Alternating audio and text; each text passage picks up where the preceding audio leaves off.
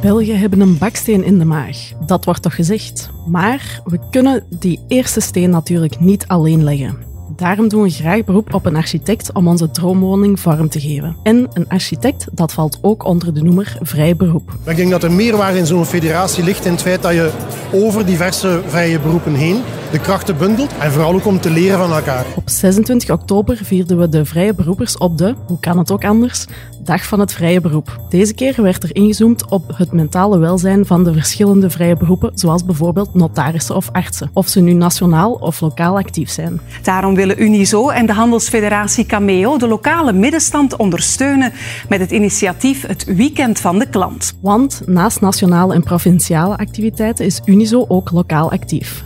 Dat doet het aan de hand van verenigingen, waar jij als ondernemer gewoon deel van kan uitmaken. Begint het al te kriebelen? Dan ben je helemaal aan het juiste adres in deze Optil. Want we hebben het vandaag over vrije beroepen, lokale besturen en architectuur. Ik ben Babette Plessers, welkom bij Optil. Optil, een maandelijkse actua-podcast van Unizo. Met Babette Plessers.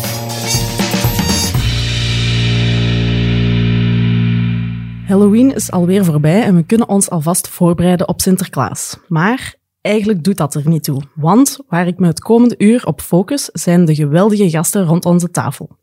Hoewel hij het aanspreekpunt is voor lokale besturen en verenigingen, is hij vandaag aanwezig in Brussel op het hoofdkantoor van Unizo Nationaal. Heel erg welkom aan onze coördinator lokale belangenbehartiging, Wim Geirnaert. Dank u wel. En ook Anton Smagghe maakte graag even tijd vrij om aan te sluiten bij dit gesprek. Als secretaris-generaal van de Federatie Vrije Beroepen dompelt hij ons vandaag met veel plezier onder in de wonderenwereld van die beroepen.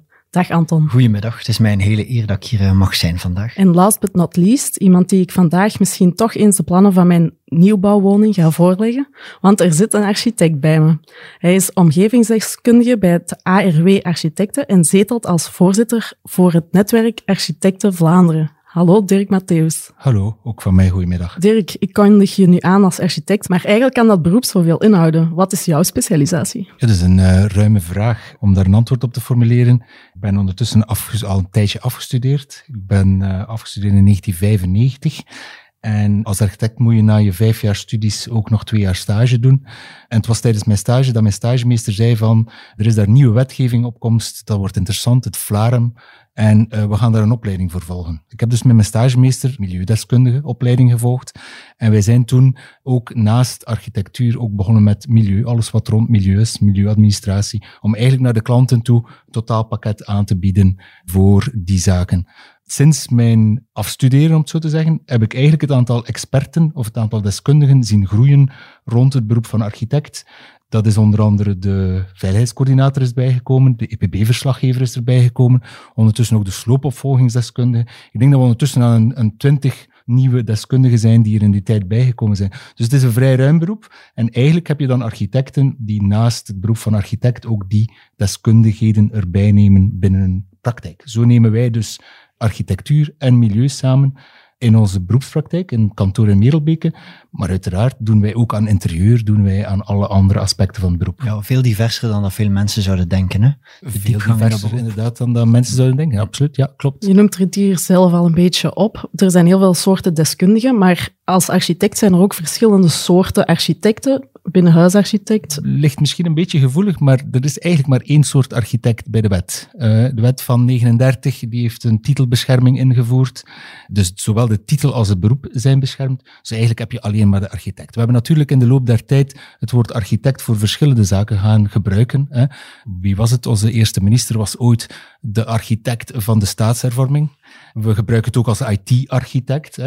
Je hebt uiteraard ook binnenhuisarchitect. En dit is eigenlijk geen specialisatie ondertussen. Het zijn wel degelijk volwaardige beroepen. Landschapsarchitect is ook een volwaardig beroep. Dus we zitten natuurlijk vandaag in een andere situatie. Maar oorspronkelijk was dus wel degelijk de titel en het beroep van architect beschermd bij de wet van 39. Anton, mocht jij een architect zijn, wat zou jij dan doen precies binnen die architectuur? Ja, het is interessant wat Dirk zei, dat er eigenlijk maar één soort architect is, maar die vraag leidt mij eigenlijk terug naar mijn kindertijd. Ik speelde ongelooflijk graag met Lego, dus er zat wel ergens iemand in mij die heel graag wou bouwen.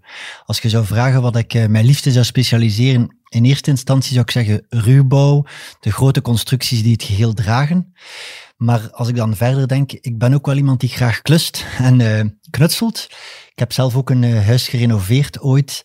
En dan voel ik wel dat ik meer een beetje precies ben dan dat ik zelf zou denken. Tegelen, schilderen, kleine afwerking. Dus misschien is dat binnen huisgedeelte ook wel iets voor mij. En Wim, als coördinator lokale belangbehartiging, zou mobiliteitsarchitect misschien iets voor jou zijn? Dat is wel een heel groot woord, hè, mobiliteit. Maar ik zou dan liever kiezen voor luisterarchitect of dialoogarchitect. Want dat is nu een van de dingen, als we kijken naar de omgang van vele gemeentebesturen met hun ondernemers, is dat een van de dingen waar dat ondernemers eigenlijk het meest naar vragen. Luister naar ons en spreek met ons. Dus luisterarchitect, dialoogarchitect. Dirk, je haalt al aan dat klanten bij jullie terecht kunnen voor verschillende zaken. Zoals Wim aangeeft, moet je ook luisteren naar iedereen die bij jullie terecht kan komen. Maar wat houdt het doorsnee takenpakket van een architect net in? Voor ik toch wat te veel kritiek over mij krijg, over de architect, ik wil toch het kwestie wel duidelijk stellen. We spreken over 39, we hebben een grote evolutie doorgekend. Dus op vandaag wordt het begrip architect nu wel degelijk voor ook andere zaken gebruikt. Geen enkel probleem voor alle duidelijkheid. Dat was geen kritiek, hè? Integendeel, de bewondering voor het beroep is alleen maar gestegen. Geen probleem. Specialisaties, we moeten terug naar die wet van 1939. De overheid had bepaald, en ik wil daar toch even letterlijk vermelden wat erin staat. Artikel 4, de staat, de provincies, de gemeenten, de openbare instellingen en de particulieren moeten beroep doen op een architect voor bepaalde zaken. Vanuit dat gegeven zijn er dus een aantal zaken wettelijk verplicht. Wat is de wettelijke verplichting van de architect? Medewerking is verplicht voor het opmaken van de plannen, zoals gezegd, en de controle van de werken. Voor die twee zaken, dat is het minimum waarvoor dat je dus inderdaad de architect moet aanspreken en dan kom je voor bij ons terecht. Daarnaast heb je nog allerlei andere taken die wij kunnen uitoefenen. Dat gaat dan over de aanbesteding, het zoeken naar een aannemer. Wij maken meetstaten. Het clou van de zaak komt er eigenlijk op neer dat wij proberen de bouwheer te ontzorgen in zijn bouwproces. Ontzorgen betekent niet stressvrij, hè, voor alle duidelijkheid. Het bouwproces zal nog altijd een bepaalde stress met zich meebrengen, maar het belangrijkste aspect is toch wel het ontzorgen. En we proberen die architect in zijn bouwproject, proberen we natuurlijk in het loop van zijn project zo goed mogelijk bij te staan in zijn bouwproces. Maar ik kan dus geen nieuw bouwproject opzetten zonder dat ik een architect onder de arm neem. Nee, klopt. Dus inderdaad, artikel 4 van de wet van 1939 bepaalt dat. In datzelfde artikel staat er, bij koninklijk besluit kan dus bepaald worden waarvoor geen medewerking van de architect verplicht is. We zitten natuurlijk met staatshervormingen. Dat betekent dat de Vlaamse gemeenschap ondertussen, de Vlaamse regering heeft dus een besluit uitgeschreven of waarin dat staat voor welke aspecten dat je niet verplicht de medewerking van de architect moet hebben. Ja. Jullie helpen dan ook bij het zoeken of het afsluiten van vergunningen en dergelijke, neem ik aan. Sowieso. Dus in dat eerste proces tot en met de vergunning, nogmaals, waar de medewerking van een architect verplicht is, daar zullen wij uiteraard alle stappen doorlopen. Wat zijn die stappen? Dat is eigenlijk administratief opzoeken wat van toepassing is op het perceel. Dat kunnen gewestplanbestemmingen zijn, dat kunnen BPA-bestemmingen zijn of voorschriften zijn. Dat kan verkavelingsvoorschriften zijn. Een keer dat het volledige administratieve omkadering duidelijk is, dan beginnen wij aan een ontwerp. En daar zullen dan verschillende ontwerpbesprekingen volgen. Meestal zeg ik aan de klanten dat tussen twee besprekingen toch een 14-tal dagen nodig is, ook om de dingen zelf eens te kunnen laten doorcijpelen of nakijken. Eenmaal het ontwerp af is, dan worden definitieve bouwplannen getekend. En het zijn die bouwplannen die nu tegenwoordig, in tegenstelling tot vroeger, digitaal worden ingediend via het omgevingsloket. De procedure loopt volledig digitaal. Die omschakeling hebben we gekend sinds 2014 met het Omgevingsvergunningsdecreet, waarbij dat we dan stelselmatig 2017, 2018 het omgevingsloket is ingevoerd. Wim, vraagje voor jou. Deed jij ooit al beroep op een architect? Wel, 3 keer. We hebben voor alle duidelijkheid geen nieuwbouw gezet. Hè. We hebben een oude bestaande woning gekocht, lang geleden in Gent. En ons eerste contact met een architect was eigenlijk in het kader van het aanvragen van subsidies. Hè, om de woning terug up-to-date te maken. En toen was er een architect die wij goed kenden, die een inschatting heeft gemaakt van de ingrepen die wij moesten doen. En tegelijkertijd heeft hij ons ook enkele aannemers aangeduid, waar hij vertrouwen in had. Dat is eigenlijk bijzonder vlot verlopen. We waren ook bijzonder tevreden over die aannemers. Tweede ervaring, maar dat is nog niet aan bod gekomen. We waren op zoek naar inspiratie voor onze stadstuin. Dat was toen eigenlijk een wildernis. Klimop langs de muren, slecht groeiend gras in het midden enzovoort. En toen hebben wij beroep gedaan op een tuinarchitect, die ons eigenlijk een plan heeft gemaakt van hoe eigenlijk conceptueel onze tuin er zou kunnen uitzien, met alle voor- en nadelen die die ruimte had. Dat is ook de taak van een architect, vind ik. Dat is ook zijn klanten, zijn of haar klanten, helpen om de ruimte die je hebt, om die zo goed mogelijk in te vullen. En dan de derde ervaring was een beetje een speciale ervaring. In het huis waar wij woonden hadden wij 3 kelders die eigenlijk onder de andere woningen doorliepen. En we hebben een van die kelders verkocht. Maar de vraag is dan, wat vraagt je voor een kelder? Dat is eigenlijk onmogelijk in te schatten. En daar heeft de eerste architect, die ons heeft geholpen bij het aanvragen van onze subsidies, heeft ons eigenlijk geholpen om een inschatting te maken van welke prijs dat wij konden vragen aan onze buren om onze kelder te verkopen. Dus 3 maal ervaringen met architecten en 3 maal heel positief. En ook jij hebt gerenoveerd, heb je daar juist gezegd, Anton. Heb je daarvoor een architect onder de arm genomen? Nee, er waren geen structurele werken te doen, dus ik heb dat gewoon zo kunnen doen. Maar ik ben wel goed bijgestaan door vele experts die mij daar toch een stuk in begeleid hebben. Dirk, er bestaan heel wat stigma's rond het beroep architect. En het eerste is, als architect moet je zelf een parel van een huis hebben zonder enig mankement. Klopt dat? Ik wist niet dat dat een stigma was, maar persoonlijk woon ik in een pand of een gebouw, een appartementsblok, en die staat op de lijst van vastgesteld erfgoed. Dus er was een ander architect die het voor mij mooi gedaan heeft. Ik vind nog altijd een mooi gebouw. Ik woon daar op de 15e verdieping. En ik moet eerlijk zeggen, de voornaamste parel is het uitzicht. Ik heb een prachtig uitzicht over Gent. Dus de parel in mijn huis zit voornamelijk in de schilderijtjes die ik zie als ik naar buiten kijk. Ik ben op dit moment ook bezig aan een eigen ontwerp. Wij gaan verhuizen naar de Martelarslaan, waar ik op een grond een nieuw project aan het ontwerpen ben. En daar zit de moeilijkheidsgraad natuurlijk. Je wil het zo goed mogelijk doen. En als architect is dan de moeilijkheidsgraad dat je voor jezelf altijd blijft zoeken en blijft zoeken. Het risico bestaat dat je niet, of je ei niet legt. Dus daar zijn we een beetje aan het kijken hoe dat evolueert. Ik denk soms, net zoals een dokter een slechte patiënt is, denk ik dat dat voor de architect ook altijd een beetje moeilijk is. Maar ik kan alleszins wel beamen dat Dirk een heel mooi uitzicht heeft. Ik ben nog nooit op zijn appartement geweest, maar ik passeer elke dag met de fiets. En het lijkt mij zeker indrukwekkend. Indrukwekkend, absoluut. Binnenkort zal hij mij uitnodigen voor een aperitief. Zeker. Er wordt ook wel eens gefluisterd dat een architect de kostprijs van een project snel naar boven kan brengen. Maar is het echt zo onbetaalbaar om te werken met een architect als sommige mensen beweren? Beetje zoals daarnet. Ik denk dat het erop neerkomt, het ontzorgingsverhaal is een belangrijk verhaal. Hè? En dan denk ik dat vooral erop neerkomt dat we als architecten een meerwaarde creëren. Die meerwaarde zit hem, zoals gezegd, enerzijds in dat ontzorgen, maar anderzijds ook door bepaalde zaken die we anders kunnen onderzoeken, beter onderzoeken, grondiger kunnen doen. Het is bijvoorbeeld moeilijk om offertes te vergelijken van een aannemer als daar niet een gedetailleerde meetstaat is waarop dat een aannemer zich gebaseerd heeft.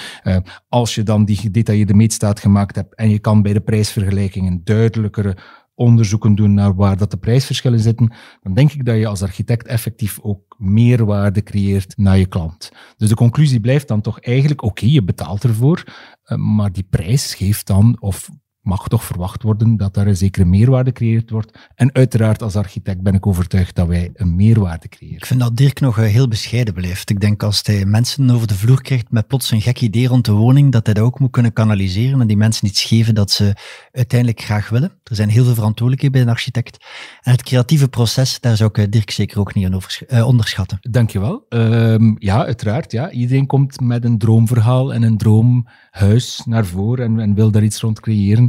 En dan moeten we, uiteraard laten we onze creativiteit er graag op los, maar soms moeten we ook onze klanten met de voetjes terug op de grond zetten en kijken wat daar tegenover staat van budget en dat allemaal. Het volledige plaatje moet kloppen, van begin tot einde. Klopt. Dat is wat ik ook bedoelde. Uit onderzoek van NAV uit 2018 blijkt eigenlijk dat er zelfs onder de prijs wordt gewerkt, als je aanhaalt dat het vooral meerwaarde creëren is en er dus eigenlijk niet wordt gezorgd dat de kostprijs opgedreven wordt. Wordt er eigenlijk juist in tegenstelling onder de prijs gewerkt? Hoe komt dit, denk je? Het is een moeilijke vraag in de zin, Waar heeft dat zijn oorsprong? Ik weet het niet. Mogelijk een beetje in dat creatieve.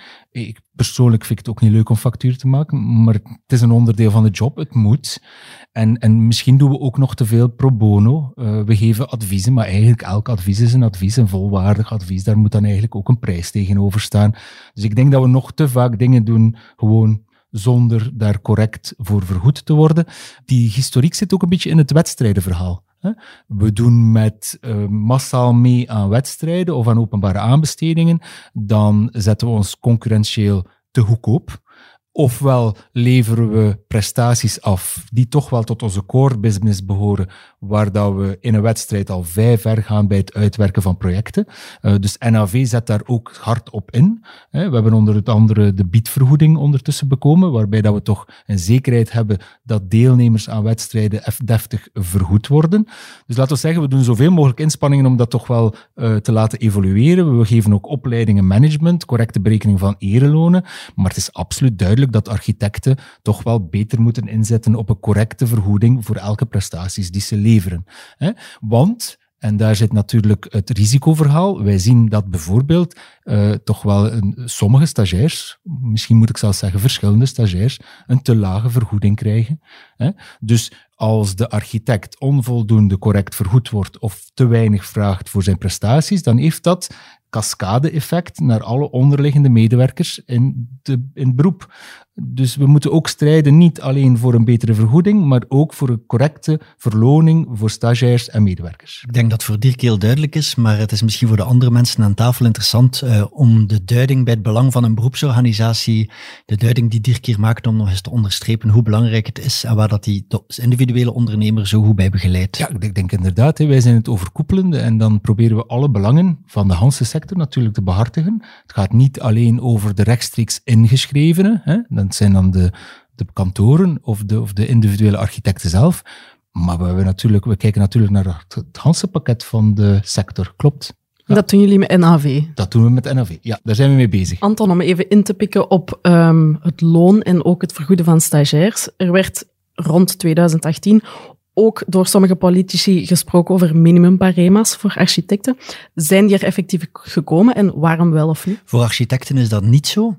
Architecten die vragen wat ze willen, het zijn vrije beroepers, het zijn zelfstandigen. Waar dat we wel met minimumbarema werken, is natuurlijk voor de werknemers van de architecten en voor alle vrije beroepers. En in september hebben we een heel mooi sociaal akkoord afgesloten, die het heel complexe verhaal dat er vroeger was, een pak vereenvoudigd hebben en het veel makkelijker gemaakt hebben voor de werkgevers, onder andere architecten, om afspraken te maken met hun personeel. Wat vind jij van die uitkomst, Dirk? Wel, de historiek bij de architecten zit hem in een dacht dat de Duitse architecten, maar ik denk dat het de ingenieurskamer was, die dus inderdaad via het hof van het Europees Hof, was er ergens een rechtspraak.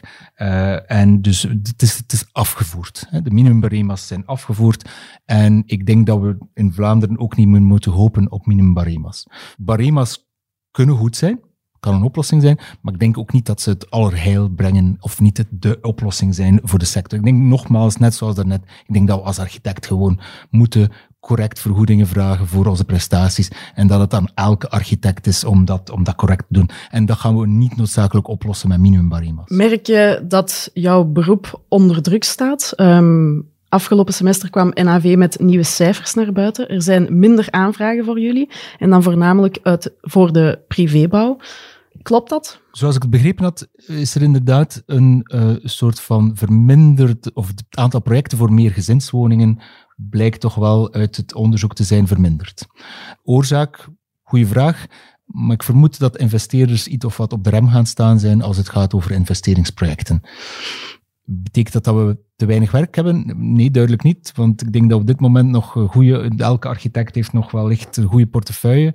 Dus ik denk dat er af en toe eens verschuivingen zijn waar er minder vraag of meer vraag is. En dat het eerder een verschuiving is dan te weinig werk. Wim, merken lokale besturen dit ook, dat architecten het toch wat moeilijker hebben dan pakweg 20 jaar geleden? God, daar worden wel ervaringen uitgewisseld tussen de ondernemers van hoe het gaat en dergelijke meer. Nu, ik denk dat in globo, en ik vermoed dat Dirk dat gaat beamen, is het ondernemen wel moeilijker en ingewikkelder geworden dan pakweg 20 jaar geleden.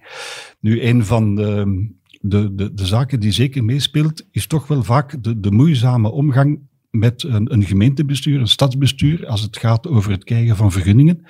En bijvoorbeeld concreto, als we dan kijken naar de groep van architecten, is het voor die mensen vaak ook een doolhof om te weten wat kan en wat niet kan.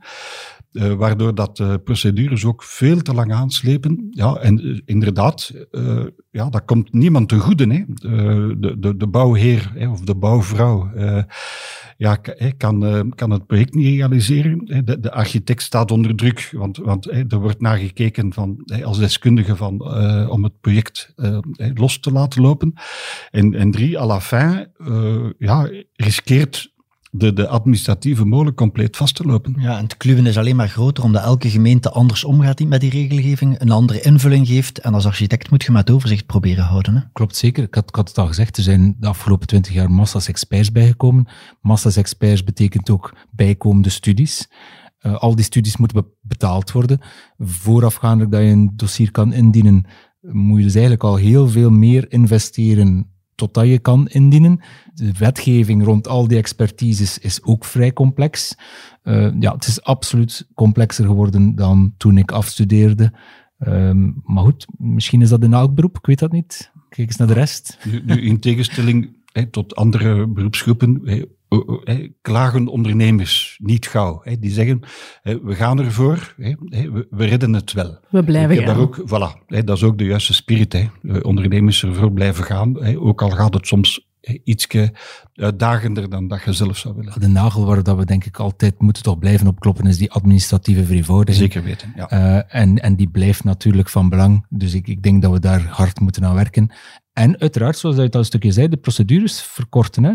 We moeten sneller tot vergunningen komen om inderdaad sneller te kunnen bouwen, zodat investeringen blijven gebeuren. Zijn dat ook dingen die jullie verdedigen met Netwerk Architecten Vlaanderen of NAV?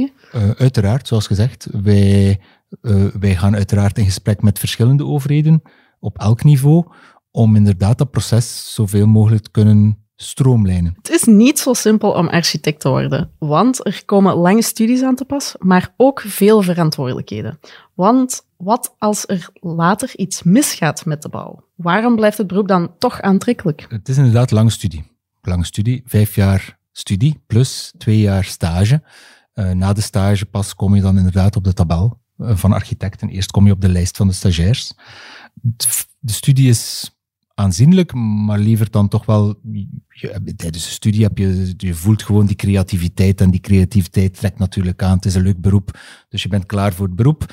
En dan komt de realiteit. Enerzijds zie je dan potentieel dat de verhouding waarmee dat je aan het ontwerpen geweest bent tijdens de opleiding, dat je meer met administratie bezig bent tijdens het beroep zelf, het uitoefenen van het beroep zelf. En dan kom je inderdaad, de verantwoordelijkheden komen erbij. We zijn verantwoordelijk. Eigenlijk zijn we eindverantwoordelijke voor alles wat rond dat bouwproces, of wat bij dat bouwproces toch ook bijkomt. En ik denk dat als ik daar ergens een soort van kantelpunt moet noemen voor mezelf, dan is het toch wel het ongeval Hilangia, waar daar toch verschillende doden waren bij die gasexplosie. En waarbij dat de architect mee aansprakelijk gesteld geweest is voor het aantal doden die daar gevallen zijn.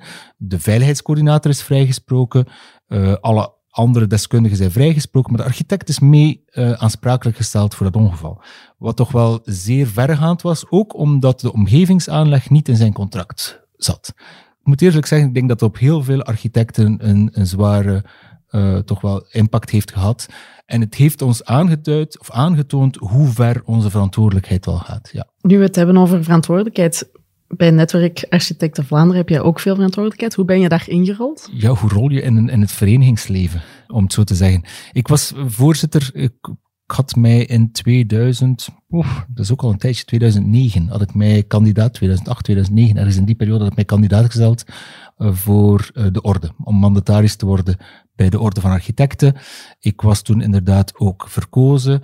Ik heb daar een aantal functies uitgevoerd tussen 2009 en 2014, waarbij ik op het einde voorzitter was van de Provinciale Raad Oost-Vlaanderen en nationaal afgevaardigde voor de Nationale Raad van de Orde van Architecten. Dus ik had mij altijd lang ingezet toch voor het beroep. En uiteindelijk, na die periode, werd ik dan toch gevraagd of ik niet geïnteresseerd was in de andere kant. Hè. Je hebt enerzijds de orde als beroepsorganisatie of beroepsinstituut en dan NAV die de beroepsvereniging is. Dus ik ben dan eigenlijk in NAV gerold, waar ik dus inderdaad het voorzitterschap ondertussen al een paar jaar waarneem. Zoals met alles, denk ik dan, je hebt begeestering voor het beroep, je wordt gevormd als architect om een zekere begeestering te hebben voor het ontwerpen en die verantwoordelijkheden neem je erbij. En ik denk dan de begeestering om je in te zetten voor beroepsgroep, dat daar ook een stukje een aanhangsel van is, om het zo te zeggen. Ik heb altijd ongelooflijk veel bewondering voor vrije beroepers die naast de drukke praktijk of het drukke werk dat ze hebben, nog een extra inzetten. En Dirk is daar zeker een mooi voorbeeld van. Het is straf dat die mensen daar nog tijd voor vinden. Soms vraagt u af waar en wanneer. Ja, work-life balance. Ik denk niet dat die een evenwicht is bij mij. Jammerlijk genoeg. Netwerk Architecten Vlaanderen is niet de enige vereniging of niet het enige netwerk voor architecten. Je hebt nog vele andere verenigingen die zich inzetten voor architecten of voor architectuur. Kan je er zo nog enkele andere opnoemen? Klopt, we hebben nog verschillende verenigingen. De collega in Vlaanderen, BVA, is de beroepsvereniging voor architecten. We hebben dan ook nog andere verenigingen die zich meer inzetten voor architectuur. Dat is dan bijvoorbeeld Archipel en dergelijke.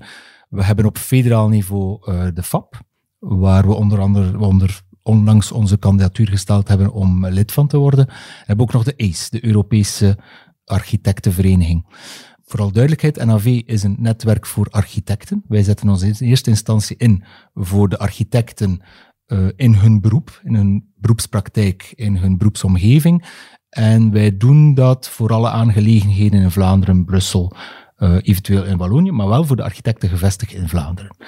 Wij zijn geen architectuurvereniging, omdat net het inzetten voor het beroep van architect of voor de architect onze core business is. Maar uiteraard kan in de zijlijn ook architectuur of speelt architectuur ook een belang. We willen kwalitatieve architectuur. We willen dat in die wedstrijden waar dat we eventueel dan kijken hoe dat die beter kunnen. We willen natuurlijk nog steeds tot kwalitatieve architectuur komen. Dus het is een tweesporig gegeven. Maar we blijven wel een vereniging voor architecten, waar dat je ziet dat andere verenigingen zich dan potentieel meer inzetten voor de architectuur. En natuurlijk zet ook Unizo zich in voor de architecten. Meer nog, de Federatie Vrije Beroepen is daar volledig in gespecialiseerd. En gelukkig geeft die federatie aan dat het niet uitsluitend de belangen van architecten behartigt, maar die van alle beroepen die onder de noemer vrij vallen. Ik ben zelf een zelfstandig thuisverpleegkundige en bij de overname van een praktijk was het voor mij al snel duidelijk dat ik meer bagage nodig had dan enkel mijn vakkennis binnen de verpleging alleen. Vandaar dat ik die kennis een beetje miste en dat ik eigenlijk mij lid gemaakt heb van de Federatie Vrije Beroepen. Wat die federatie net doet, dat komen we zo meteen in detail te weten. Maar om te beginnen moeten we even de constructie vrije beroepen onder de loep nemen. Want Anton, vertel eens, wat zijn vrije beroepen? Als we strikt juridisch gaan kijken, dan zijn eigenlijk de beroepen die voldoen aan 6 criteria. De vrije beroeper moet onafhankelijk zijn, moet eigen verantwoordelijkheid nemen voor wat hij doet. Het moet gaan over een intellectuele prestatie. Daarnaast moet de vrije beroeper een beroepsspecifieke opleiding gevolgd hebben en zich ook continu bijscholen. En dan natuurlijk het laatste, en zeker niet onbelangrijk, er moet een controleorgaan zijn voor dat vrije beroep. En welke beroepen vallen hier zoal onder? Wel, strikt genomen zijn het er 11. Maar daarnaast gaan wij met de Federatie Vrije Beroepen ons ook wel richten op beroepsorganisaties en beroepen die daar heel dichtbij aansluiten. Er zijn ook een aantal beroepsorganisaties die nog in volle evolutie zitten en die binnenkort wel onder dat vrij beroep gaan vallen, maar op dit moment nog niet. En kan je die dan ook opnoemen? Alle 24 is nogal uitdagend om ze hier op te noemen en ik zou zeker niemand willen vergeten zijn. Dus dat is misschien een vraag te veel. Ik zou ze kunnen aflezen, maar dat lijkt mij ook een beetje saai. We kunnen ze misschien in de show notes bijsteken voor de mensen die zeer geïnteresseerd zijn in deze lijst. Dat is een grote geruststelling voor mij. Voor de architecten zit er een klein kantpuntje bij. Wij hebben voorlopig nog geen formele permanente vorming. Dus naar de letter van de wet hebben we daar nog een klein probleem. We hebben ondertussen wel een beslissing van de Nationale Raad van Orde van Architecten die permanente vorming deontologisch verplicht. Maar eigenlijk is er op dit moment nog geen wettelijke verplichting op permanente vorming. Dus we zitten daar nog even in de grijze zone. Dus binnenkort zijn we met 12. En sinds kort hebben de landmetersexperten ook een eigen orde. Die hebben daar 20 jaar aan gewerkt. Jammer genoeg is wetgeving nog altijd heel moeilijks in België. Ze hebben daar 20 jaar heel hard aan gewerkt en enkele maanden geleden is er eigenlijk beslist in het parlement dat ze dus ook een eigen orde krijgen. En ze hebben er zelf heel veel werk in gestoken, maar we zijn ook wel blij dat we met de Federatie Vrije Beroepen daar een stevig aandeel in hebben gehad in het werk dat zij gedaan hebben. Je vermeldt het zelf alweer, de Federatie Vrije Beroepen zet zich dus in voor de vrije beroepers. Maar wat kunnen jullie net betekenen voor deze ondernemers? Dat is een heel interessante vraag. Wij delen dat altijd in 4 pijlers in. Beide zaken doen we eigenlijk zowel in samenspraak met de beroepsorganisaties, maar we doen dat ook een groot stuk voor de individuele vrije beroeper. De eerste pijler, daar heb ik het daar juist eigenlijk al een stuk over gehad, dat gaat over belangenbehartiging. We denken hierbij aan alles wat dat sociaal overleg is, zorgen dat de voorwaarden waaraan dat een werkgever binnen het vrije beroep moet voldoen, draaglijk zijn en dat er daar niet te veel voorwaarden aan verbonden worden. Het stuk belangenbehartiging waar ik het over had, andere organisaties helpen met de zaken die ze willen verwezenlijken. Maar er lag tot voor deze zomer eigenlijk een groot ontwerp op tafel voor een fiscale hervorming. Daar hebben wij ook altijd wel een mening over. En dan nemen wij contact op met de minister, de bevoegde minister. En gaan wij daar ons verhaal gaan doen. En die houdt daar dan min of meer rekening mee om naar de toekomst een aantal beslissingen te nemen. Naast de belangenbehartiging geven wij ook heel veel informatie. En dat is een thema dat eigenlijk soms onderschat wordt bij ons. Maar aan ondernemers en ook aan die vrije beroepers wordt er zoveel wetgeving opgelegd. Is het uit Europa, is het uit België, is het uit Vlaanderen? Dat ze soms door de bomen het bos niet meer zien. En dan kunnen wij wel veel beter een schifting maken en een stukje voor hen selecteren wat er belangrijk is. Soms worden er dingen aangekondigd waar er dan niets van in huis komt. Of soms gaan dingen plots heel snel. En dat is ook niet altijd makkelijk om de ondernemer, de vrije beroeper, die in zijn dagelijkse routine zit en zijn dagelijks werk, om daar de schifting te kunnen maken. En daar helpen we in. Daarnaast geven we ook nog opleidingen, dat ook op beide niveaus, zowel aan de individuele vrije beroeper als aan de beroepsorganisaties. De beroepsorganisaties helpen we hen in hun communicatie, of is het om hen te verdiepen in een memorandum schrijven, dat is wat ze aan de politiek willen vragen in het kader van de toekomstige verkiezingen. Dat zijn zaken waarmee dat we die beroepsorganisaties dan helpen. En de volgende pijler gaat eigenlijk over netwerken. De beroepsorganisaties en de individuele vrije beroepers hebben heel veel aan om met elkaar in contact te komen. Zowel om het over de jobinhoud te hebben, als over hoe ga ik mijn organisatie of mijn zaak organiseren. En hoe doe ik dat in de complexe wereld van het vrij beroep. Dat zijn de 4 pijlers waarop dat wij ze ondersteunen. Dirk, NAV is ook aangesloten bij FVB. Wat heb jij als architect al aan FVB gehad? Wel, NAV heeft gelijkaardige pijlers natuurlijk. Hè. Wij geven opleidingen, wij hebben een helpdesk, wij ondersteunen architecten. En uiteraard een belangrijke pijler is uiteraard ook die belangenbehartiging. Hè. Wij noemen dat onze syndicale dossiers. En die belangenbehartiging, ik heb het voorrecht om als voorzitter van NAV ook deel uit te mogen maken van het directiecomité van FVB. En ik breng natuurlijk die dossiers vanuit die belangenbehartiging van bij NAV, breng ik natuurlijk mee naar de vergaderingen bij FVB. En elke keer als Dirk mij iets afkomt, is het eventjes goed nadenken hoe we hem zo goed mogelijk kunnen ondersteunen en helpen. Maar dat is tot nu toe al vaak heel goed gelukt. Dat verloopt super. Ik ben blij over de samenwerking, Anton. Dus ik ben daar zeer blij over. Dank u wel. Maar dus, we proberen dat zo goed mogelijk inderdaad altijd over te brengen. Dus heeft de architect daar rechtstreeks iets aan? Ik denk dat de architect daar toch soms te ver vanaf staat. Maar als beroepsvereniging hebben we daar massa's aan. Dus het is wel belangrijk dat we inderdaad dat netwerk kunnen hebben. Wij kunnen ook eventueel mensen aanspreken via FVB.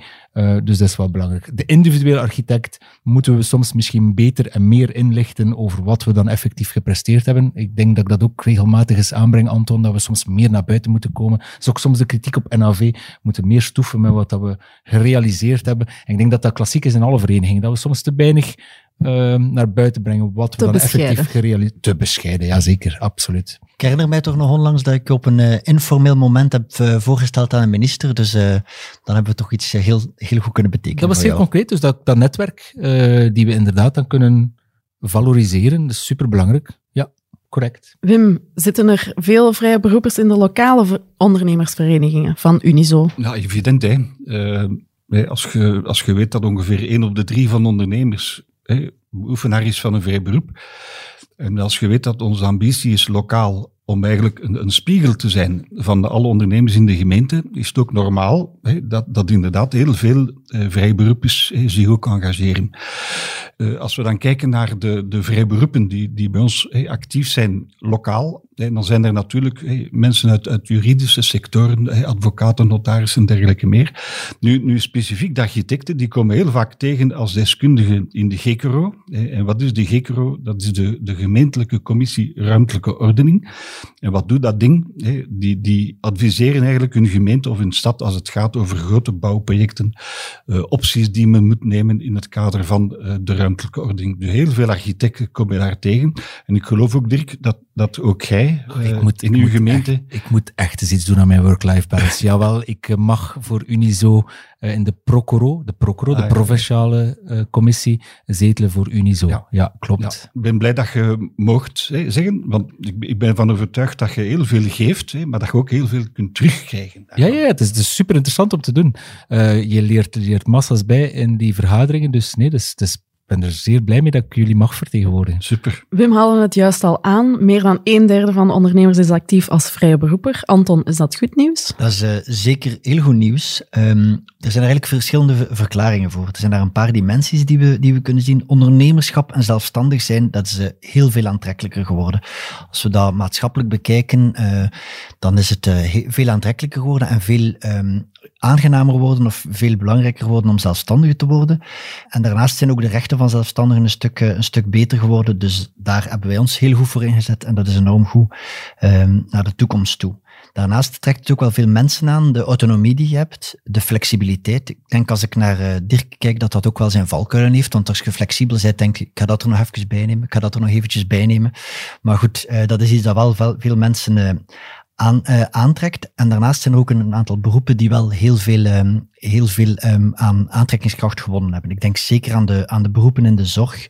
Het laatste coronacrisis heeft ook wel bewezen hoe belangrijk het is. Er is dan nog veel werk aan de winkel om echt genoeg zorgverstrekkers te hebben, maar dat heeft wel de aantrekkelijkheid van die beroepen ook wel doen stijgen. Toch is niet altijd roze geur en maneschijn. In 2018 had de FOD Economie na onderzoek wat commentaar op de vrije beroepen. Toen werd er gezegd dat vrije beroepen met monopolies werkt. Hoge winstmarges hanteert en er te weinig concurrentie is. Maar jullie ontkrachten dat samen met Unizo. Vertel eens, waarom? Ja, het is natuurlijk zo, zoals ik daar juist heb gezegd, dat een vrije beroep aan een aantal criteria moet voldoen. En dat zou dan op een bepaalde manier kunnen geïnterpreteerd worden als een monopolie. Een afscherming van de markt. Maar persoonlijk ben ik wel blij dat apothekers, architecten bijvoorbeeld, of landmeters, maar zeker ook tandartsen, dat die aan een bepaald criteria moeten voldoen. Ik zou niet willen weten hoe dat onze tanden en onze mond er zou uitzien hier rond tafel als iedereen zich zomaar tandarts zou mogen noemen. Wat vind jij van die uitspraken van de FOD-economie, Dirk? Ik denk dat je een onderscheid moet maken tussen monopolies en de wettelijke monopolies dan. En ik vermoed dat die uitspraken ook een stukje gestoeld zijn vanuit Europa, waarbij dat men toch wel de opdracht heeft gegeven aan alle lidstaten om aan een proportionaliteitstoets te gaan doen, waarbij dat moet afgevraagd worden, hoe ver moet je gaan in bepaalde wetgeving of hoe ver kan je bepaalde zaken toewijzen aan een vrije beroeper. Maar voorlopig hebben we nog altijd het wettelijk monopolie. Ik heb het al gezegd, artikel 4 van de wet van 1939, waarbij dat je verplicht bent om een architect aan te spreken voor de opmaak van de plannen en de controle van de werken. Dus is dat monopolie nu slecht? Ik denk dat niet. Het geeft bepaalde kwaliteiten. Ik zie dat nog altijd een vrije beroeper als een kwaliteitslabel. Dus ook gaan we er toch vanuit dat dat monopolie een kwaliteit levert bij de uiteindelijke bouw van allerhande projecten. Voor de rest, wat betreft dan de verloning, winstmarges, ik denk opnieuw, we moeten als architect beter onze inkomsten gaan verdedigen. Dus nee, wij zijn niet zo... ik moet zeggen, wij werden ook genoemd in het lijstje dat wij profiteerden als architect van de auteursrechten. Onbegrijpelijk dat men dat stelde. Het is gewoon een manier om aan fiscaliteit te doen. Maar dus nee, wij zijn geen profiteurs. Ik denk dat het ook belangrijk is om te benadrukken, en dat staat nu niet echt in de wettelijke definitie, maar dat al die vrije beroepen ook een heel belangrijke maatschappelijke waarde hadden. Ik had het daar juist nog mijn kwinkslag over de tandartsen.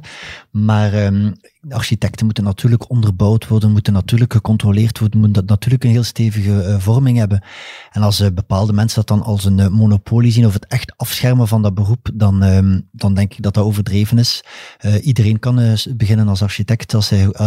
Iedereen kan architectuur gaan studeren natuurlijk. Dus dat is niet echt een afscherming zoals dat sommige mensen het willen laten uitschijnen. Ja, in het verlengde daarvan. We zijn er niet alleen voor onze klanten. Het moet toch wel duidelijk zijn, we zijn er voor klanten. Hè. Bijvoorbeeld in onze deontologie staat er ook dat we er zijn voor de toekomstige kopers van een appartement gebouwd door een promotor bijvoorbeeld. Maar toch een belangrijke rol is ook die rol van openbare orde. Het is heel belangrijk dat we als we een Vlaams pandenbestand of gebouwbestand kijken, dat niet dat individuele recht van die particulier, maar het is belangrijk voor de maatschappij dat natuurlijk Hans dat pandenbestand kwalitatief gebouwd is. Vergelijk maar, we hebben daar de aardbevingen gehad in Turkije. Daar waren toch wel wat problemen, aannemers die gefoefeld hadden. Het is ook van maatschappelijk belang dat we een robuust pandenbestand hebben, dus ook daar zit een belangrijke rol. Dus we zien als architect ook dat we toch wel een maatschappelijke rol bij te dragen hebben. Hè. Dat gaat verder dan alleen dat pandenbestand. Ook naar klimaatmaatregelen zien we toch wel een rol bij de architect. Ja. En dat is eigenlijk voor alle beroepen zo. Bijvoorbeeld het recht op verdediging. Advocaten moeten ervoor zorgen dat iedereen die verdediging nodig heeft aan een rechtbank, dat die dat dan ook effectief kan krijgen. We hebben het nu over maatschappelijk belang. Wat ook frappant is het groot aantal zelfstandige zorgverstrekkers. Hoe komt het, Anton, dat er zoveel zijn? Dat heeft ook met een aantal zaken te maken. Zoals ik al zei, corona. Het is ook wel een stuk autonomie. En anderzijds is het zo dat vroeger waren de ziekenhuizen en een aantal andere grote instellingen meer geneigd om te werken met werknemers. Nu wordt er op een andere manier naar gekeken. Veel kinesisten en verpleegkundigen worden toch Om het zacht te zeggen, uitgenodigd om als zelfstandige samen te werken met de ziekenhuizen en andere grote instellingen. Wat voor- en nadelen heeft, sommige kinesisten en verpleegkundigen of andere zorgverstrekkers doen dat graag, willen graag op die manier werken. Maar het is natuurlijk ook soms een manier om te besparen en dat is dan een heel negatieve manier om daartoe te komen. Op jullie website hebben jullie zelfs een aparte rubriek voor zelfstandige zorgverstrekkers, waarbij jullie advies geven als je dat beroep wil uitoefenen. Waarom? Er zijn twee zaken daarin. We hebben een specifiek advies voor zelfstandige zorgverstrekkers die willen starten. En daarnaast ook een stukje praktijkmanagement, daar een opleiding over. Het is zo dat veel zorgverstrekkers heel goed zijn in hun werk en heel goed weten wat ze moeten doen bij de patiënten. Maar de eigen zaak uitbouwen, opletten waar dat ze moeten opletten, zowel juridisch, maar ook vooral zorgen dat dat financieel rendabel is. Dus het cliché dat ze allemaal veel geld verdienen is zeker niet waar. Hoe zorg ik ervoor dat mijn boekhouding in orde is? Hoe zorg ik voor mijn eigen time management? Hoe kan ik veranderingstrajecten aangaan, zowel binnen mijn eigen praktijk, maar ook met mijn patiënten? Dus er is heel veel dat ze daar nog in kunnen leren en dat is eigenlijk helemaal onze expertise. Daar helpen we ze graag bij. Het onderzoek blijkt ook dat ondernemers een grotere kans hebben op burn-out. Dat was ook het thema van de Dag van de Vrije Beroeper, mentaal welzijn bij vrije beroepers. Dirk, waarom denk je dat vrije beroepers daar vatbaarder voor zijn? Voor een burn-out of mentale problemen? In het algemeen de vrije beroepers, is een moeilijke vraag, maar als ik moet kijken bij architecten, ik denk dat het dan hoofdzakelijk de stress is van, we hebben het al gehad over de verantwoordelijkheden, ik denk dat er heel veel en dat die verantwoordelijkheid heel ver gaat. Dat brengt natuurlijk stress met zich mee. Als we dan ook zien dat wij zeer gevoelig zijn voor rechtszaken, daarmee bedoel ik van, vaak zijn we de enige verzekerde partij, waardoor dat de rechter natuurlijk ons vaak meetrekt in het bad als het gaat over bouwfouten of wat dan ook.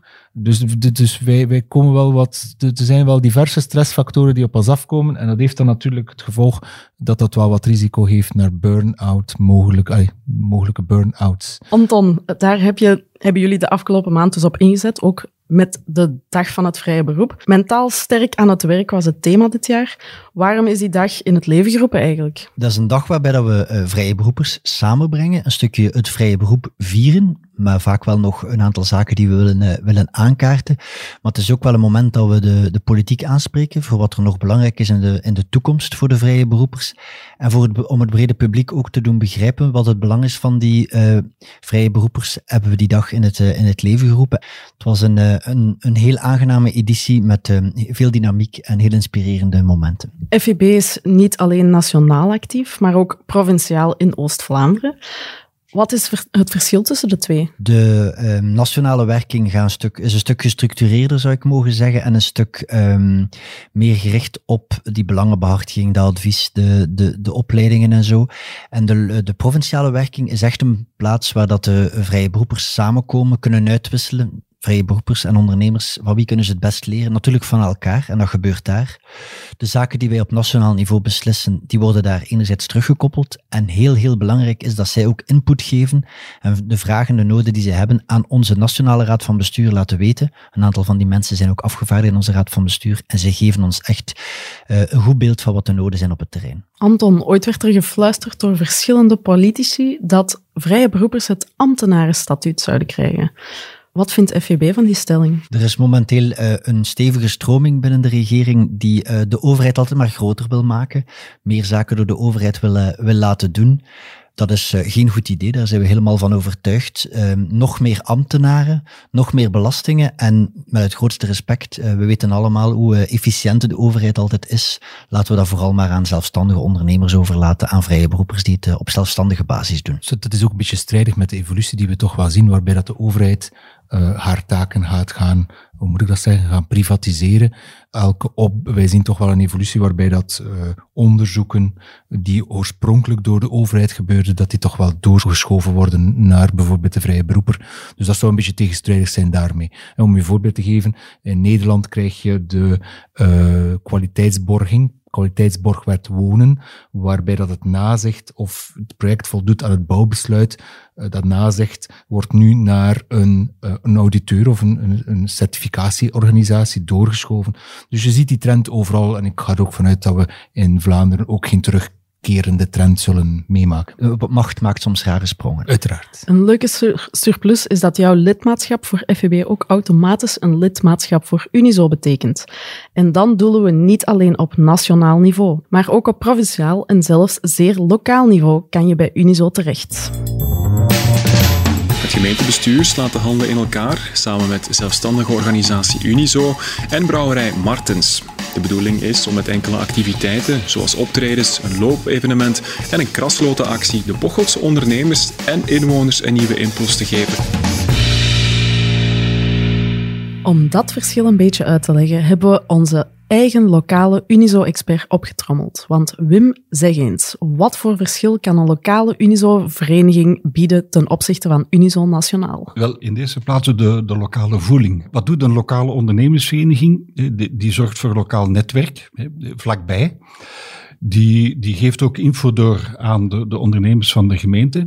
En die komt ook op voor de belangen van de ondernemers, mocht er zich iets voordoen, of doet suggesties aan de gemeente of stad rond zaken die er eigenlijk zouden moeten veranderd worden. Lokale ondernemers die maken voorstellen of geven voorstellen om lokaal dingen te veranderen of ook op nationaal niveau dingen te veranderen? Wel, één, ze geven suggesties lokaal naar hun gemeente of hun stad toe. Twee, via een afvaardiging geven ze natuurlijk ook zaken door nationaal. Ik denk aan decretale regelgeving die moet aangepast worden. Dat wordt dan eigenlijk ook door die lokale dynamiek, wordt dat ook meegegeven aan Unizo Nationaal om daar rond te werken. Dirk, heb jij lokale connecties met Unizo? Ik denk dat Wim al een beetje gezegd heeft. Het is superbelangrijk dat je natuurlijk als nationaal voor je nationale werking dat je input krijgt, voldoende input krijgt. En ik denk dat daar ook een belangrijke rol is weggelegd voor die lokale afdelingen. Bij ons, NAV kent ook zoiets, we hebben per provincie een lokale afdeling. En eigenlijk krijgen wij input vanuit die lokale afdelingen om dan onze werking nationaal te kunnen doen. Dus het is een vergelijkbaar systeem. Ik ben niet actief in de stuurgroepen, maar ik weet wel dat verschillende architecten die in de regio's actief zijn van NAV, dat die toch ook wel actief zijn in bepaalde stuurgroepen.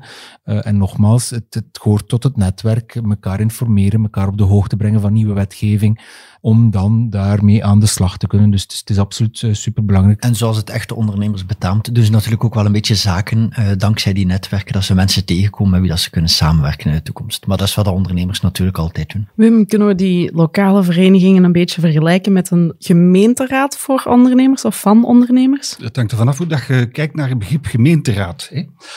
Als het gaat over, als je bedoelt, de gemeenteraad die richting geeft aan het gemeentelijk beleid, dan is het antwoord zeker ja. Ondernemers discussiëren onderling over de richting die een gemeente zou moeten uitgaan, of de richting die de lokale ondernemersvereniging zou moeten uitgaan. Maar gelukkig gaat het vaak iets sneller dan de procedures die een gemeenteraad moet volgen. En dat ligt niet noodzakelijk aan die gemeenteraad. Het ligt gewoon aan het feit dat de ondernemers het vaak sneller eens zijn met elkaar over welke richting dat er moet worden uitgegaan, dan een gemeenteraad die heel verschillende belangen moet zien te verzoenen. Dat is niet evident. Ik denk dat je het kunt noemen een soort van democratisch proces. Als je zegt, gemeenteraad, democratisch proces. Ja.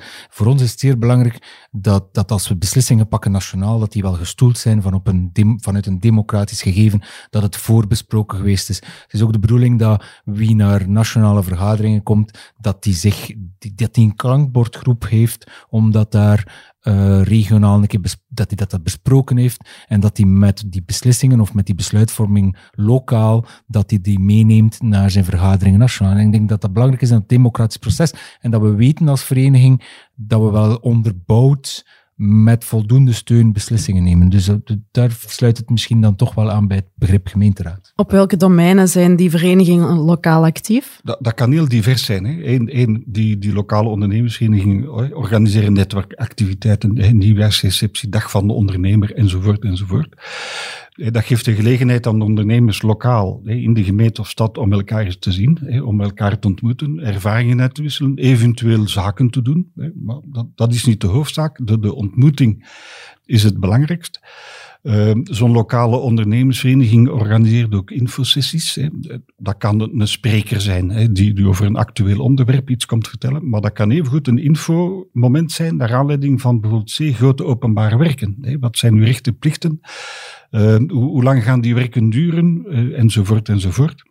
En dan een derde insteek is dan de lokale belangenbehartiging. Er is iets dat zou moeten veranderd worden in het lokaal beleid. Belastingsreglement, onthaal van ondernemers, noem maar op. Wel, daar nemen ook die lokale ondernemersverenigingen initiatief. En hoe komt dat allemaal tot stand? Door input eigenlijk van hun collega's. Die mensen die lokaal geëngageerd zijn, leven niet op een wolk. Die staan met de twee voeten op de grond. Ontmoeten ook heel veel collega's. En op die manier krijgt u toch wel een hele grote lokale dynamiek. Het wordt soms onderschat hoe belangrijk het lokale niveau is voor ondernemers. Ik denk maar aan de openbare werken. Kom het maar eens tegen als arts of apotheek, dat ze je straat openleggen en dat je dat op voorhand niet wist. Dat dat veel te lang aansleept. Wat Dirk daar juist ook al zei, de administratie is in elke gemeente een stuk anders. Dus de invloed van die zaken op ondernemerschap is veel groter dan dat vaak gedacht wordt.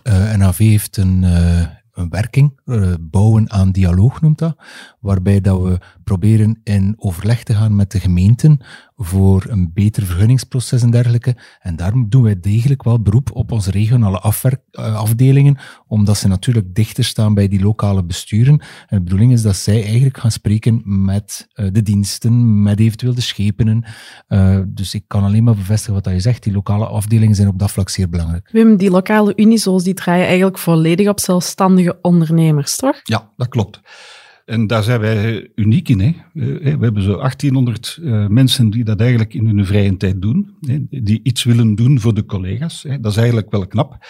Dus 1800 vrijwilligers die ten koste van hun life-work balance, al begrijp ik die term niet goed, die dat doen en die daar verschrikkelijk veel deugd aan beleven. Wat dat Wim eigenlijk wil zeggen is dat de ondernemers, hun leven is hun werk en hun werk is hun leven. Hun evenwicht daarin vinden is relatief, maar misschien kan Dirk toch ook af en toe eens een beetje rust gebruiken om zijn batterijen op te laden. Oh, ik zei het misschien als grappig als ik het heb over mijn life balance. Ik vind het nog allemaal in orde, het is nog allemaal prima geregeld. Maar dat betekent dus ook dat ik, als ik ondernemer zou zijn, actief kan zijn in een lokaal bestuur. Dat klopt, ja, dat klopt. En de weg is niet lang. Als je wilt engageren, zijn er twee manieren. Of als je iemand kent van het lokaal afdelingsbestuur, voorzitter of een bestuurder, spreekt je die gewoon aan. En die mensen zullen blij zijn dat er energie bij komt om zaken op poten te zetten. Als je als ondernemer niet goed weet Wie dat zijn, dat kan. Als je nieuw bent gestart in de gemeenteboard, dan kun je gewoon naar onze website gaan, unizo.be. En dan zult je rechtsbovenaan zult je een vakje zien, ik wil mij engageren. Als je dat aanklikt, zult je instant met ons in contact treden en gaan we dan kijken wat dat voor u kan betekenen, dat engagement. Is dat als lokale bestuurder? Is dat omdat je een andere vraag hebt richting Unizo? Is het omdat je mee een activiteit wilt opzetten? Dus iedereen is van harte welkom om zich te engageren. Jullie bundelen trouwens ook alle informatie op een handige plek voor lokale bestuurders. Want jullie maken gebruik van het bestuurdersnet. Kan je me uitleggen wat dat bestuurdersnet allemaal covert? Wel, dat is eigenlijk dat bestuurdersnet is eigenlijk een exclusieve plek voor onze lokale vrijwilligers. En in essentie vinden ze 3 dingen terug. 1. Zaken die ze moeten weten als vereniging. Ik heb het dan over ledenlijsten, statuten, al dan niet VZW, dat type info. 2.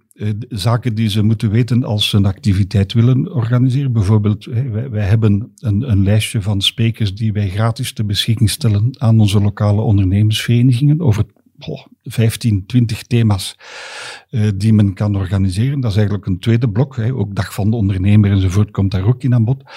En dan een derde blok hebben wij genoemd, als je iets wilt veranderen in uw gemeente, waar we daar dan zowel mobiliteit, ruimtelijke ordening als fiscaliteit belichten, aanduiden ook waar men moet op letten en hoe men ook iets kan aanpakken als men iets wil veranderen in de eigen gemeente of stad. En elke ondernemer die lid is van een LOV of lokale ondernemersvereniging heeft daar toegang toe? Voilà, elke bestuurder heeft daar vrije toegang toe. En regelmatig krijgen we nog suggesties ook om deze of gene rubriek nog aan te passen. Zodat die mensen ook in hun vrijwillig engagement ook zich ondersteund weten. De lokale ondernemersverenigingen zijn altijd belangrijk en creëren altijd een meerwaarde. Maar het komende jaar kunnen die toch nog net iets belangrijker worden. Anton en Dirk, weten jullie waarom? Ik weet het zeker, ja. Ik zie Dirk al wat vragender kijken, maar oktober 2024, dan komen de lokale verkiezingen eraan. En dat is het moment om als lokale afdeling u te laten horen. Best legt u dan een beetje een traject af met de bestuurders, eventueel met een aantal andere ondernemers, kijken wat dat juist wil brengen naar het lokale bestuur. Dat worden vaak ondersteund door collega's van ons om dat te doen.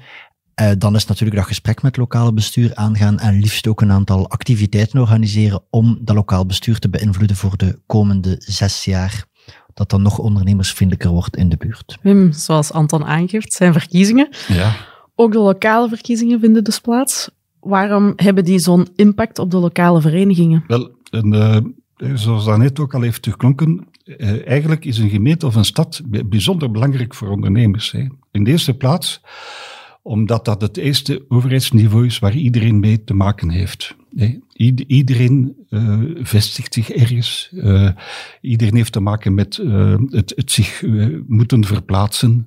Iedereen betaalt lokale belastingen, enzovoort, enzovoort. Dus dat gemeentelijk en dat stedelijk niveau is eigenlijk een bijzonder belangrijk niveau voor de ondernemers. En die gemeenten en steden die het eigenlijk goed voor hebben met hun ondernemers, die creëren eigenlijk een prettig klimaat om te ondernemen. Ik geef u één zaak mee. Weet u bijvoorbeeld dat maar een goede helft van de ondernemers zegt van tja, wij zouden opnieuw met de info die we nu hebben, zouden wij opnieuw investeren in onze gemeente, zouden we het opnieuw ondernemen, dat er toch nog wel wat werk is aan de winkel. Als maar een goede helft van de ondernemers zegt van deze gemeente heeft eigenlijk een ondersteunend klimaat voor mij als ondernemer. En AV is uiteraard ook bezig met zijn memoranda en ik denk dat dat positief is dat we dan onderling, we hebben daar ondertussen ook al voor samengezeten, dat we die zaken op elkaar afstemmen. We hebben allemaal eigen dingen die we naar voren willen brengen. En dan komt het erop neer dat we als sectorvereniging of beroepsvereniging, dat we dan wel ergens een specifieke eigen zaken daarin verwerken natuurlijk. Ja, Dirk duidt mooi op de kracht van ons netwerk en op de krachtige werking ervan. Zoals Dirk en Anton aangeven, het is memorandumtijd. Ook jij bent daar volop mee bezig, Wim. Vertel eens, hoe ben je je daarop aan het voorbereiden op die lokale verkiezingen? Wel, gelukkig is mijn werk klaar. In die zin, dat we een inspiratiebrochure hebben gemaakt van een 24-tal pagina's met 7 speerpunten. Nu, dat is er niet vanzelf gekomen. We hebben een enquête gedaan bij al onze leden die ons hebben aangeduid welke voor hen de belangrijkste thema's zijn waarom dat we zouden moeten werken. We hebben ook suggesties opgevraagd bij ondernemers van hoe zij het zouden aanpakken mochten zij aan het roer staan van hun gemeente of hun stad. En we hebben ook de ronde gedaan bij heel wat sectoren. De architecten is daar één van. En we zijn daar bijzonder dankbaar om. Omdat wij hebben een globaal beeld, maar dankzij het feit dat de verschillende sectoren ook een specifieke insteek hebben kunnen doen, hebben we die inspiratiebrochure nog veel rijker kunnen maken. Hoe ziet die brochure eruit? Telkens 7 speerpunten, telkens een 8 à 9 concrete voorstellen en telkens ook bij elk voorstel een voorbeeld van een gemeente of een stad die eigenlijk pionier is, die het eigenlijk een fantastisch voorbeeld is van hoe het ook kan. Oké, dus ik kan mij aan praktijkvoorstellen en praktijkvoorbeelden verwachten dan. Precies, en als lokaal ondernemer ook, zult je ook kunnen participeren, want we hebben ook een methodiek ontwikkeld om vanuit die 7 algemene speerpunten te gaan naar 5 lokale prioriteiten, zodat dat ook gemakkelijker hanteerbaar is en verkoopbaar ook is aan de verschillende partijen die zullen meedingen aan de gemeenteraadverkiezingen. Dus ook dat hebben we voorzien. Een methodiek waar we op 1 avondtijd of op 2-3 uur tijd komen van 7 algemene speerpunten naar 5 lokale prioriteiten waar we dan de komende 6 jaar voor gaan. Oké, en misschien nog even voor de zekerheid, Wim. Stel, ik word lid van Unizo Nationaal, ben ik dan automatisch ook lid van een lokale Unizo-vereniging? Het antwoord is ja, want wij zijn actief van de dorpsstraat tot de wetstraat. Of, als je het omgekeerd wil bekijken, van het Berlaymont-gebouw tot de dorpsstraat. Dus wie lid wordt van Unizo, wordt ook automatisch toegewezen aan een lokale ondernemersvereniging. En wie lid wordt van Unizo omwille van het lokaal gegeven, maakt onmiddellijk ook gebruik maken van alle diensten die wij centraal aanleveren. Voor de architect kan ik zeggen, wie lid wordt van NAV, wordt ook automatisch lid van Unizo. Dus de boodschap aan de architecten is om toch regelmatig een keer te kijken naar de ledenvoordelen bij Unizo, om daar toch zeker ook volop gebruik te kunnen van maken. Oké, dan onthoud ik vooral dat er eigenlijk maar 1 ding op zit als ondernemer, en dat is lid worden van Unizo. Want dat kan alleen maar voordelen opbrengen. Nationaal, provinciaal, regionaal of lokaal, maar zeker ook als je een vrij beroep uitoefent. Want dan kan je ook deel uitmaken van FVB. Kortom, naast dag van de ondernemer mag je ook dag van het vrije beroep in je agenda zetten. Als je natuurlijk nog een plekje over hebt. Mocht je nog heel veel lege weken hebben in de nabije toekomst, dan kan je opteren voor een verbouwing of een volledige nieuwbouw. Maar schakel dan zeker ook een architect in, want dat mooie vrije beroep kan alleen maar een meerwaarde voor je betekenen. Dan bedank ik graag onze architect van dienst, Dirk Mattheeuws. Dankjewel om jouw beroep en jouw sector te komen vertegenwoordigen. Dankjewel voor de uitnodiging en ook dank aan de collega's voor de goede samenwerking die we toch zeker hebben. Dus we zijn er blij mee. Nog een laatste vraagje voor jou. Kan je ooit nog zonder te oordeel een gebouw binnenstappen als je architect bent? Onmogelijk. Beroepsmisvorming. Gelukkig oordeelt FVB sowieso niet. Echt elke vrije beroeper is welkom. Dankjewel Anton Smagghe om hier vandaag aanwezig te zijn. Ook bedankt voor de uitnodiging. Het was fijn om eens een uurtje bij te praten over al deze onderwerpen, om te kunnen laten zien welke meerwaarde dat we creëren. Welk vrije beroep zou jou op het lijf geschreven zijn? Dat is een beetje een gevaarlijke vraag. Ik denk spontaan aan 3 beroepen eigenlijk. Daar juist de kindertijd, de Lego, de dagen dat ik heb doorgebracht aan plannen uitvoeren, plannen bedenken, eigen verbouwingen maken, dan dat ik spontaan aan een architect. Maar ik praat graag en discussieer graag, dus ik denk dan eerder aan advocaat. Maar mijn eerste job, ongeveer een 10-tal jaar geleden, was ik brandweerman. En dat is toch een beroep dat een beetje aansluit bij de zorgberoepen. Dus daar heb ik ook wel een bepaalde affiniteit mee. En dan ook dankjewel aan de man die dankzij de lokale verenigingen echt elke gemeente van Vlaanderen en Brussel op de kaart kan aanduiden, Wim Geirnaert. Wel, en dat gaat gemakkelijker worden, want er zijn nogal wat gemeenten die gaan fuseren de volgend jaar. Wim, is er nog plaats voor extra LOV's? Natuurlijk, 1. We zijn met 1800 vrijwilligers, dat is fantastisch, maar dat kan er altijd eentje bij. Hè. Twee, wij zijn nu actief in ongeveer 2/3 van de gemeenten in Vlaanderen. Wat betekent dat we nog ruimte hebben voor nieuwe initiatieven. Ga naar www.unizo.be en klik aan, ik wil mij engageren. Ook tot slot, jij de luisteraar. Wat doet het met deugd dat je er weer bij was? Heb je interesse om deel uit te maken van jouw lokale bestuur? Zoek je een architect of twijfel je om een vrije beroep uit te oefenen? Surf dan zeker naar www.unizo.be of klik op de link in de show notes. Daar kan je ook lid worden van Unizo op al haar niveaus en van FVB. En vind je ook alle andere topics waar we ons over buigen. Is een website bezoeken niet voor jou? Check dan zeker onze andere podcasts die je gratis en voor niks kan beluisteren. O zit dat zo, buiten beeld, iedereen circulair, Katapult, over HR of het nieuwe Innovatiefnemers, onze aanloop naar de Dag van de Ondernemer. Volgende maand vind je opnieuw een Optil in jouw favoriete podcast-app. Daar heeft Laurens Bervoets het onder andere over ecochecks. Heb jij jouw favoriete thema nog niet zien verschijnen in onze podcasts? Deel hem dan even via podcast.unizo.be. Daar kan je trouwens ook altijd jouw creatieve ei kwijt. Dankjewel voor het luisteren en tot de volgende Optil. Optil, een maandelijkse Actua-podcast van Unizo. Genoot je van deze podcast? Vergeet dan niet om een review achter te laten en om Optil te delen met vrienden en familie. Dankjewel voor het luisteren. Heel graag tot volgende maand.